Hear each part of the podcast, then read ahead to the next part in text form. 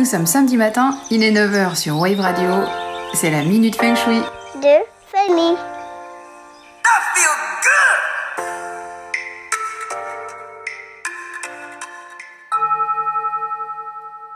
Bonjour. On dit du Feng Shui que c'est l'art de vivre en harmonie avec son environnement. Ça veut dire quoi ?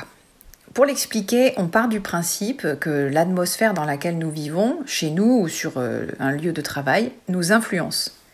On dit que notre environnement est agissant sur nous, c'est-à-dire la déco, les couleurs, l'ergonomie d'un espace, les meubles, leur positionnement, les objets, les photos, tout ça crée une ambiance à laquelle nous sommes sensibles et réceptifs.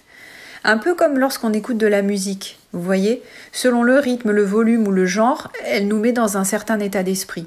Parce que nos sens sont toujours en éveil, qu'on en soit conscient ou non.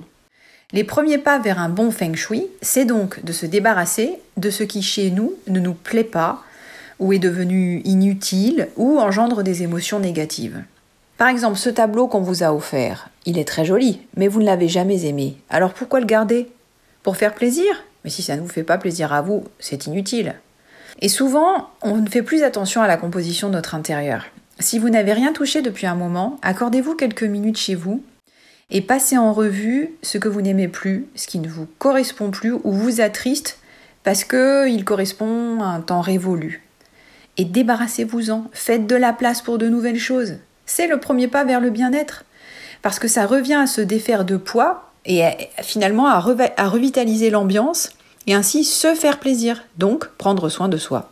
Vous avez probablement déjà vécu ça, de vous sentir bien dans un endroit ou au contraire mal à l'aise et sans savoir pourquoi. Eh bien c'est sûrement parce que ce lieu n'est pas en phase avec ce que vous êtes ou ce dont vous avez besoin à l'instant T.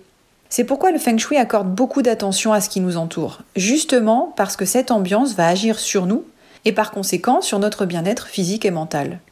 Donc vivre en harmonie dans son environnement, c'est avoir la même musicalité que lui, de façon à ce qu'il nous soit bénéfique et profitable. Pour ce faire, il faut veiller à la qualité du chi, concept que je vous explique samedi prochain. Salut, à samedi.